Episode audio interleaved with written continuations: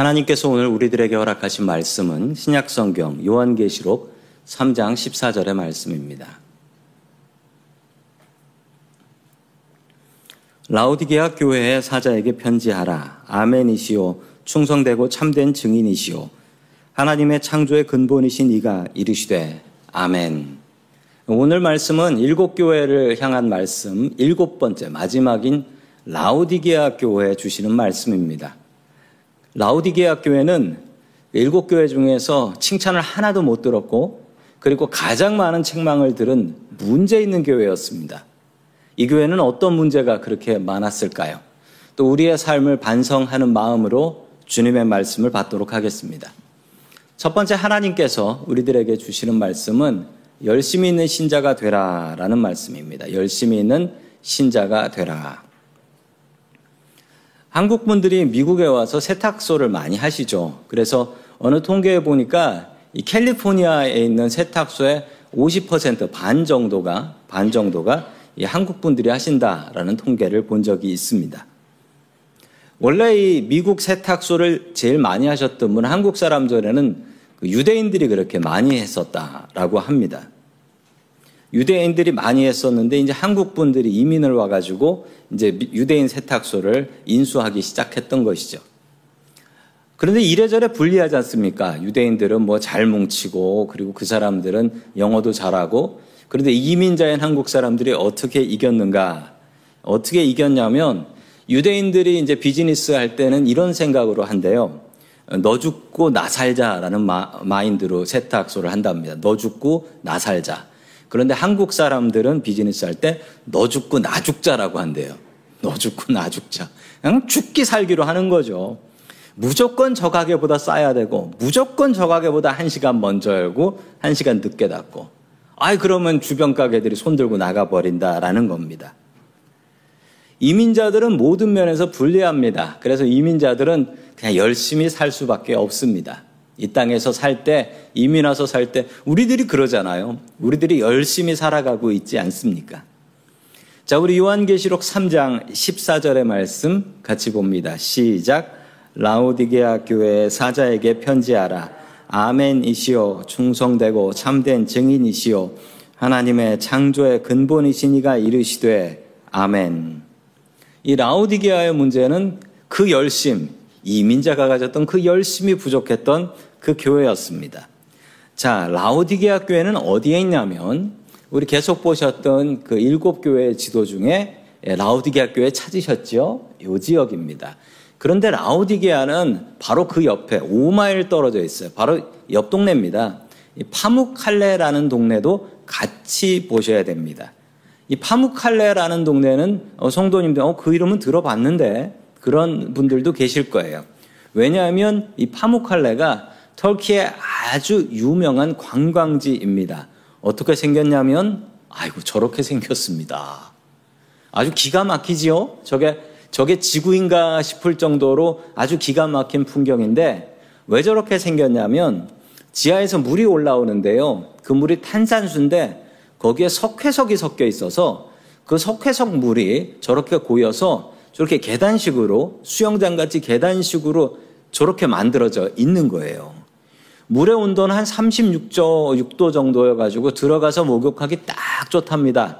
너무 덥지도 않고 차지도 않고 딱 좋대요. 이 지역에 또 유명한 게 있었는데 이 목화 농사가 당시에는 아주 유명했다고 합니다. 그래서 저 파묵칼레라는 뜻도요. 그 목화의 성, castle of cotton이라는 별명을 가지고 있는 그런 동네였습니다. 목화가 아주 잘 재배됐기 때문에 이 목화로 흰 옷을 만들었고 그 흰 옷이 그 당시 세계적으로 가장 유명했대요. 그래서 로마 사람들도 흰 옷을 입어야 되면 좀 돈좀 좀 들여서 이 파묵 칼레에서 흰 옷을 하나 해 입으면 명품이다, 좋은 거다 라고 주인 사람들이 부러워했다라고 합니다. 자, 계속해서 요한계시록 3장 18절의 말씀 같이 봅니다. 시작. 내가 너를 권하노니 내게서 불로 연단한 금을 사서 부요하게 하고 흰 옷을 사서 입어 벌거벗은 수치를 보이지 않게 하고 아멘. 사도 요한은 이 라오디게아 사람들이 자랑하는 그 자랑거리가 얼마나 보잘 것 없는 것인지 예수 그리스도를 자랑하는 것 외에는 아무 쓸데없는 것이라는 것을 보여주고 있습니다. 무엇이냐면 너희들이 그렇게 벌거벗, 벌거벗어 수치스러운 그 죄스러운 모습을 흰옷을 가지고 가려보라는 것입니다. 그들은 벌거벗지 않았습니다. 그들의 죄가 문제였던 것이지요. 아니, 죄를 흰옷으로 가리면 그 죄가 가려집니까? 사람의 눈에는 가려질지 모르지만 하나님의 눈에는 그 죄악이 가려지지 않습니다. 아무리 너희들이 흰옷을 자랑하고 산다 한들 너희들의 죄를 가릴 수는 없다 라고 이 사도 요한은 라우디게아를 향해서 쓴 소리를 하고 있는 것입니다. 자, 라우디게아에서 또 유명한 것이 있었는데 라우디게아의 약이 유명했어요. 그 지역에 그 특이한 생물들이 많이 자, 식물들이 많이 자랐는데 그 식물들로 약을 만들었고 그 중에 최고는 그 라오디게아의 눈에 넣는 그 안약, 안약이 그렇게 유명했다라고 합니다. 당시 사람들은 이 라오디게아에 돈을 쓰러 왔습니다. 온천도 하고요. 온천에서 목욕하고요. 그리고 흰옷 한 벌 멋진 거 사고, 사가지고 가고요. 또 간 김에 필요한 약이 있으면 약까지 싹 다 사가지고 오는 지금으로 얘기하면 여기가 의료 관광지가 되겠습니다.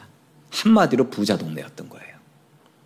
자, 사진을 보시면 지금 현재 남아있는 유적으로 그려놓은 지도입니다. 파묵칼레 지도인데요. 자, 그 지도를 보시면은 저게 바로 그 파묵칼레 리조트입니다. 성도님들 저게 파묵칼레 리조트에 오신 것을 환영합니다. 저기에 가면 뭐가 있냐면요. 일단 극장이 두 개가 있고요.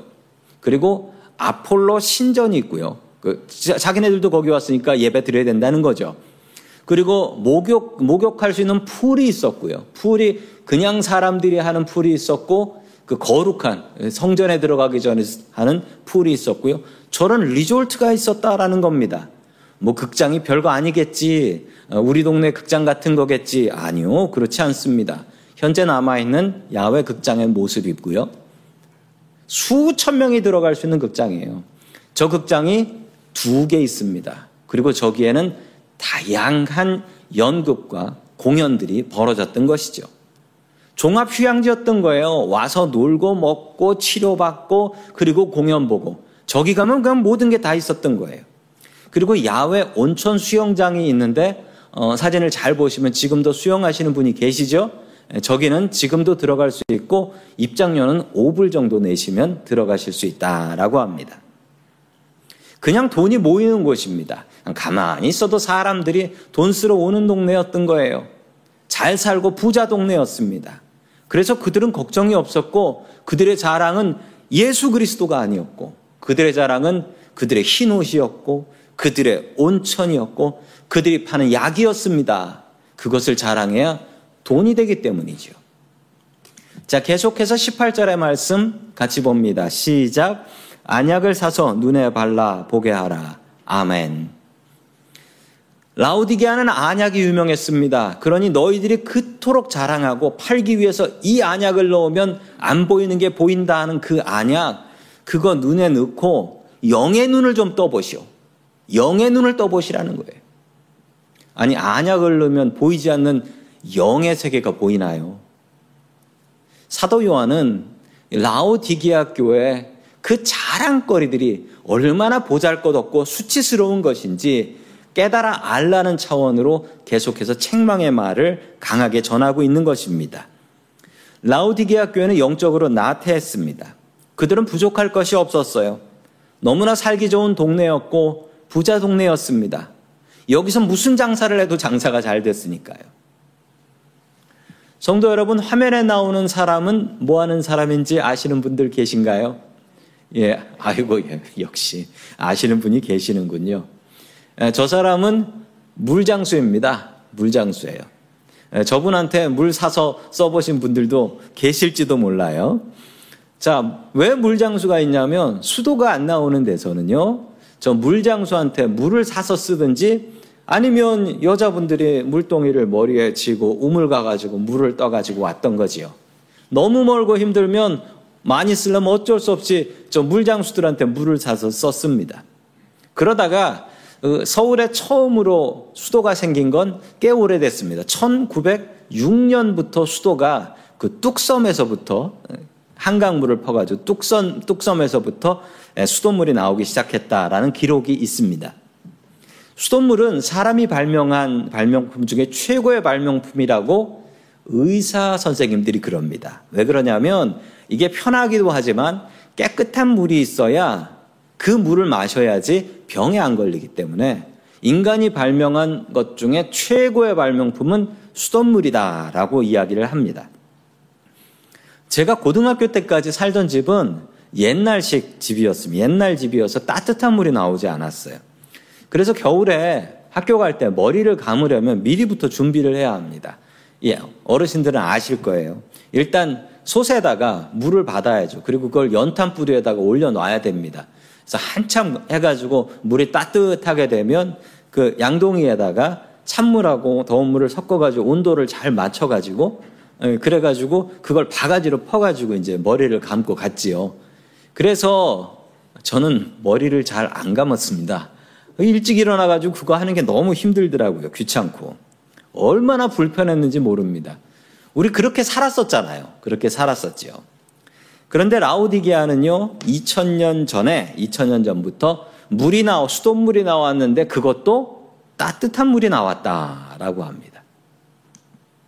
자, 화면에 보시면 지금 현재 남아있는 그 라우디게아의 수로입니다.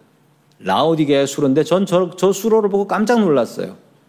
저는 보통 고대 수로는 저렇게 밀폐형이 아니라 위가 뻥 뚫려 있는 수로인데 그게 아니에요. 왜냐하면 따뜻한 물을 가져와야 하기 때문에 파이프를 만들었습니다. 돌을 파가지고 파이프를 만들고 잘 보시면 저게 이중으로 돼 있습니다. 이중으로 열기를 안 뺏기려고요. 이중 파이프를 만들어 놨어요. 참 대단하지요?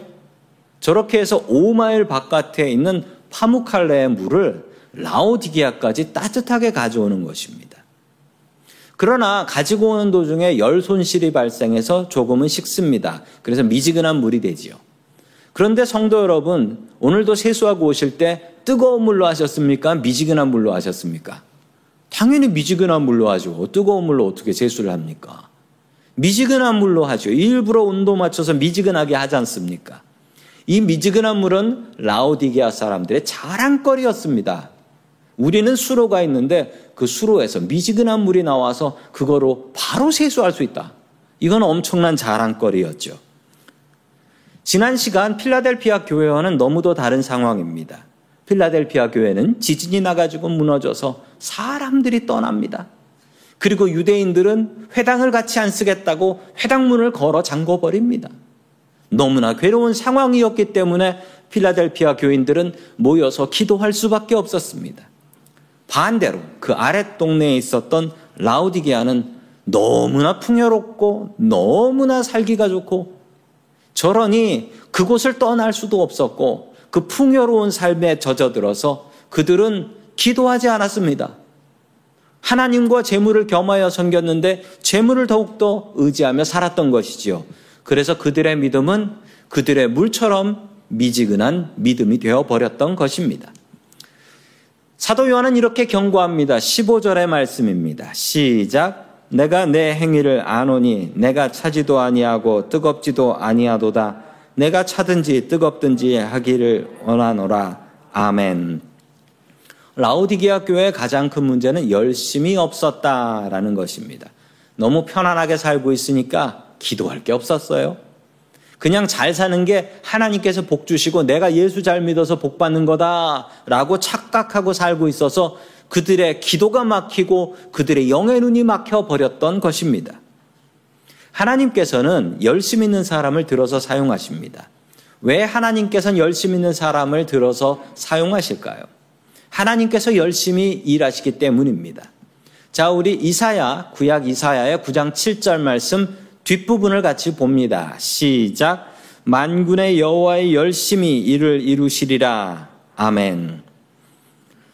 하나님께서 열심히 일하실 이유가 있을까요?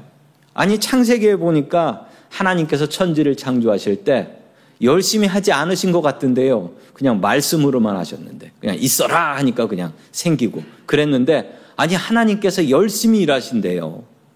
성도 여러분, 하나님께서 열심히 일하십니다. 하나님께서는 열심히 일하시는 것을 성경이 증언하고 있습니다.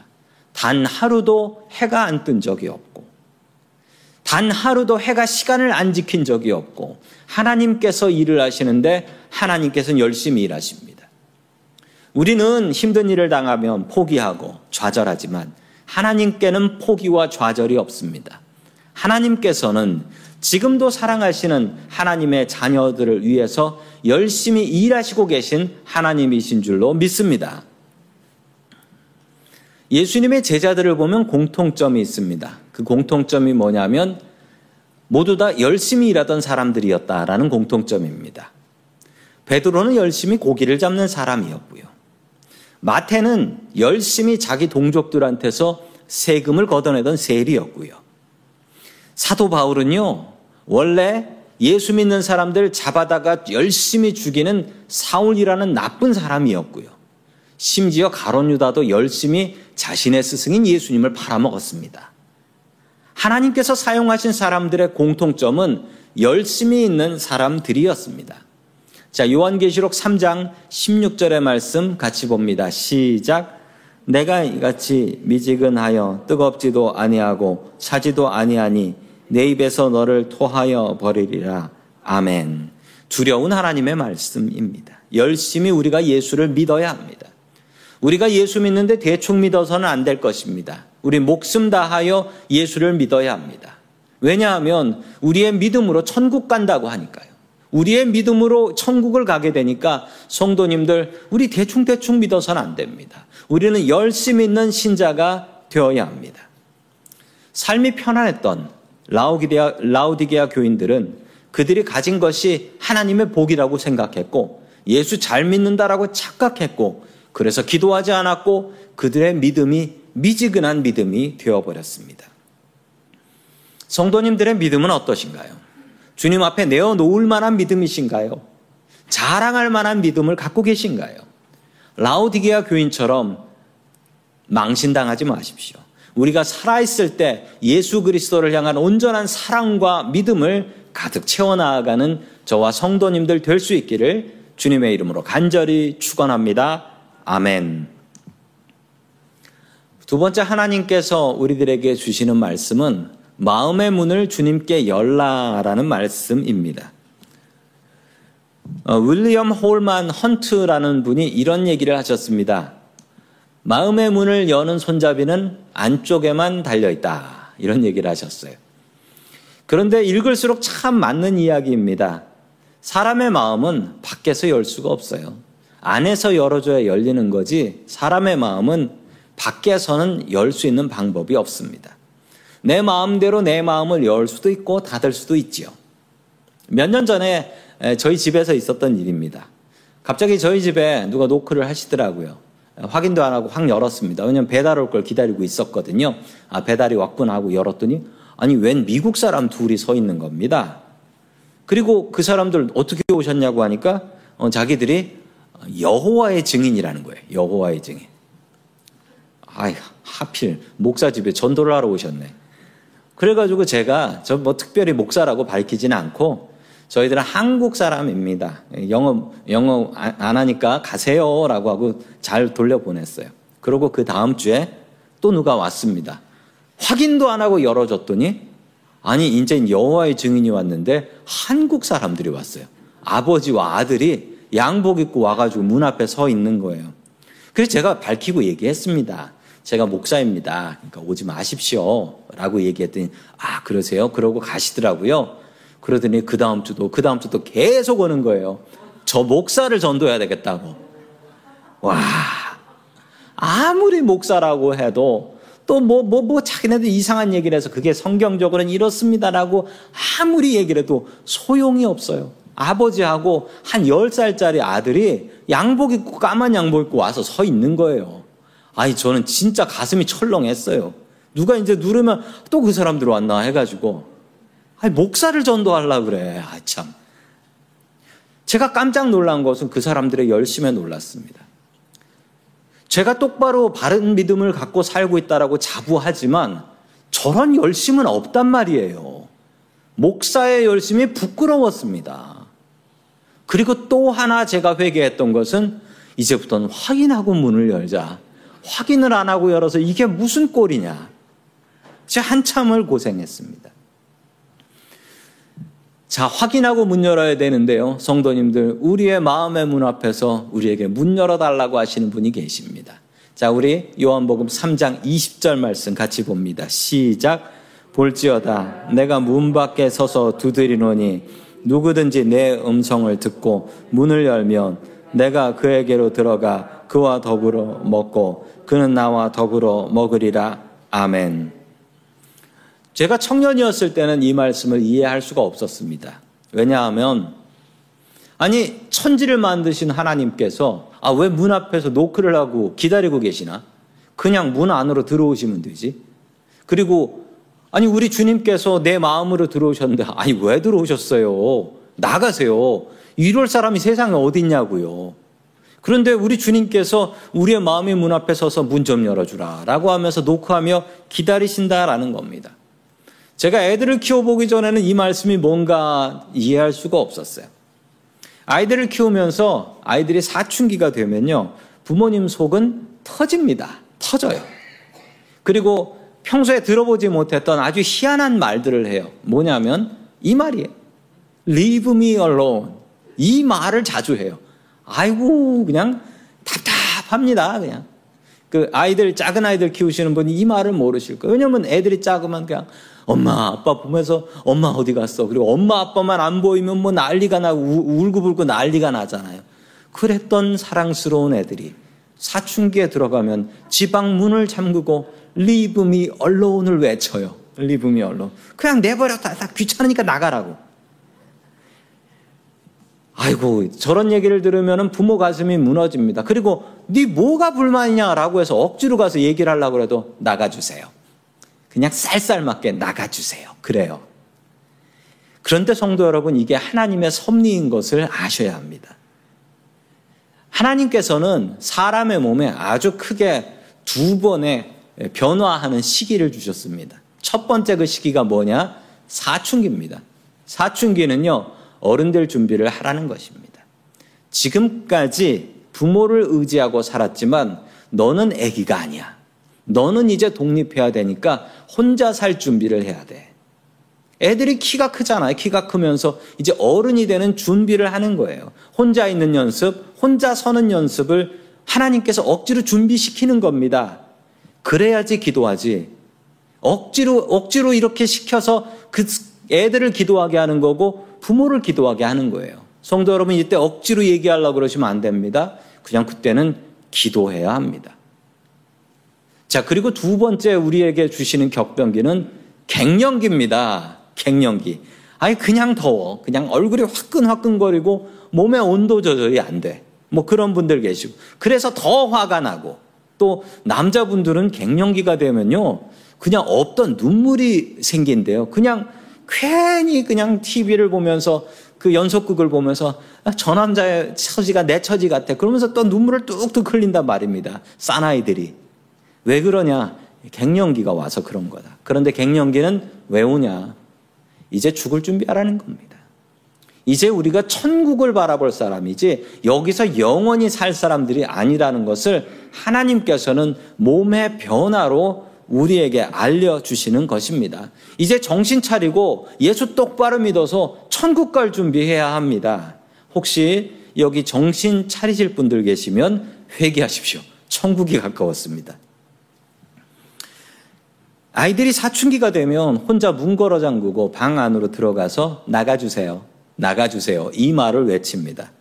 그런데 아는 분들은 아시지만 미국의 문은 한국의 문하고 달라요. 방문이 미국 문하고 한국 문하고 뭐가 다른 줄 아세요? 한국 문은 걸어 잠그면 열쇠로 열어야 되는데요. 미국 문은 열쇠가 없어요. 그냥 숟갈 넣고 돌리면 돌아갑니다. 예, 집에 가서 한번 실험해 보세요. 숟갈 넣고 돌리면 다 돌아가요. 그게 열리는 거예요. 그런데 성도 여러분, 우리 아이들이 들어가서 나가주세요라고 했을 때, 그 절대로, 절대로 어, 그 문을 숟갈 넣고 돌리시면 안 됩니다. 내가 그 문을 여는 순간 아이들의 마음의 문은 완전히 닫혀버리기 때문이지요. 아이들의 마음을 존중해 주셔야 됩니다. 이제 아이가 아니고 어른 된 준비를 해야 하니까 그냥 그 문 앞에서 기도를 하셔야 돼요. 주님께서는 우리의 마음에 손잡이를 달아주셨는데 안에만 달아주셨습니다. 그리고 심지어 우리 주님께서도 우리의 마음의 문을 함부로 열지 않으신데요. 그냥 그 앞에서 노크하면서 기다리시지 절대로 그 문을 그냥 강제로 따고 들어오지 않으신다라고 성경은 말씀하십니다. 저는 그런 예수님이 너무나 좋습니다. 우리의 마음을 존중하시기 때문이지요. 사람들은 선택적으로 자신의 마음을 열기도 하고 닫기도 합니다. 왜 그럴까요? 심리학자들은 이렇게 설명합니다. 사람들의 마음의 문을 열거나 닫는 것은 두려움, 근심, 걱정, 무능함, 이기심 때문에 그렇다. 그 쉬운 말로 설명하자면 나 자신을 보호하기 위해서 마음의 문을 열거나 닫는다라는 거예요. 나에게 싫은 소리하고 상처를 주는 사람이 있어요. 그런 사람한테는 귀를 그냥 닫아버리는 거예요. 무시해버리고 마음의 문을 저 사람 얘기는 다 거짓말이야. 왜냐하면 나 자신을 보호하기 위해서. 또 반대로 내가 의지하고 좋아하는 대상이 있으면 그 사람을 향해서 마음의 문을 열어놓습니다. 그리고 그 사람의 말을 내 마음의 말로 받아들입니다. 가족들에게 마음의 문이 닫히신 분들이 있습니다. 더 이상 상처받고 싶지 않아서 마음의 문을 닫아버리고 나쁘고 못된 말만 해서 그 사람에게 오히려 상처를 더 줘버리는 자신을 보호하고 싶은 마음 때문에 그런 것입니다. 마음의 문을 여십시오.